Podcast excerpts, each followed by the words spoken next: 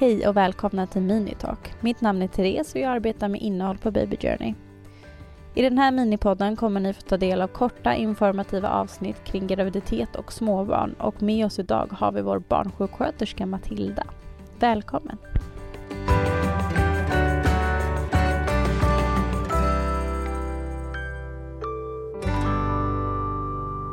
Dagens avsnitt kommer handla om ett debatterat ämne för många nyblivna föräldrar.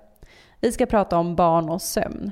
För hur ska man tänka kring sömn för ett nyfött barn? Hur mycket sover en bebis generellt? Ja, en nyfödd bebis sover upp till 17 timmar per dygn.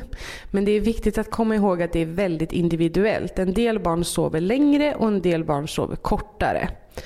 Eh, det som man kan ha med sig är att barnets sömncykel är mycket kortare än hos oss vuxna. Den är ungefär 40-60 minuter. Och sen börjar barnet vakna igen till den här ytliga sömnen. Vilket som kan tolkas lätt som att barnet faktiskt är vaket. Men egentligen kanske somnar om genom att man bara lägger en hand på eller pratar med bebisen.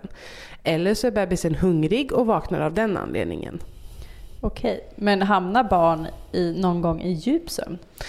Ja, det gör de. Men eh, första tiden handlar det mest om den här korta sömncykeln. Och ju äldre de blir desto djupare kommer de att sova. Eh, men man kan väl säga att efter ungefär 10 minuter av de här 60 minuterna som hela sömncykeln är så hamnar de i lite mer dvala och därefter djup sömn och sen går man upp igen i den här ytliga sömnen. Okej. Eh, hur skapar man då goda förutsättningar för en god natts sömn? Ja, den är svår och speciellt när man har en liten bebis som vill äta ofta. För det är oftast det det handlar om, att barnet vaknar för att det är hungrigt eller vill ha närhet.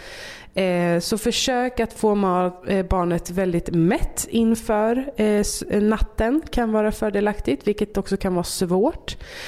Ha det svalt i rummet. Ehm, och ha barnet nära dig så att det känner din närvaro men också att du själv lätt kan lägga en hand på bebisen om det börjar vakna.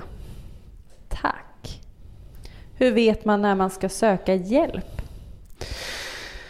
Ja, det är ju väldigt individuellt. Ehm, tyvärr så kan man ju inte räkna med att få sova de här 6 8 timmarna ostört som man fick innan man fick barn.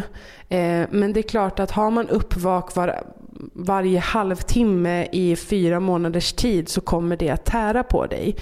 Så om du upplever att barnet sover väldigt oroligt hela tiden så våga eh, lyft det med din BVC-sköterska för att se om hon kan komma med några råd. Eh, sen vill jag också slå ett slag för eh, eh avsnittet i podden som Baby Journey har, Baby Talk, med sömncoachen. Eh, där man pratar mycket om barns sömn och det kommer mycket tips och råd ur den också. Tack så mycket. Finns det hjälp att få och vart vänder man sig om man kämpar med sömnen? Eh, I första led är det BVC skulle jag säga. Men sen så finns det ju annan hjälp i form av sömncoacher som då är eller specialiserade på barns sömn framförallt. Eh, men det får man oftast bekosta själv. Eh, men har man mycket problem så kanske det kan vara värt det i så fall. Men vänd, vänd dig till BVC i första hand. Tack så mycket. Tack för att du har valt att lyssna på Minitalk med oss.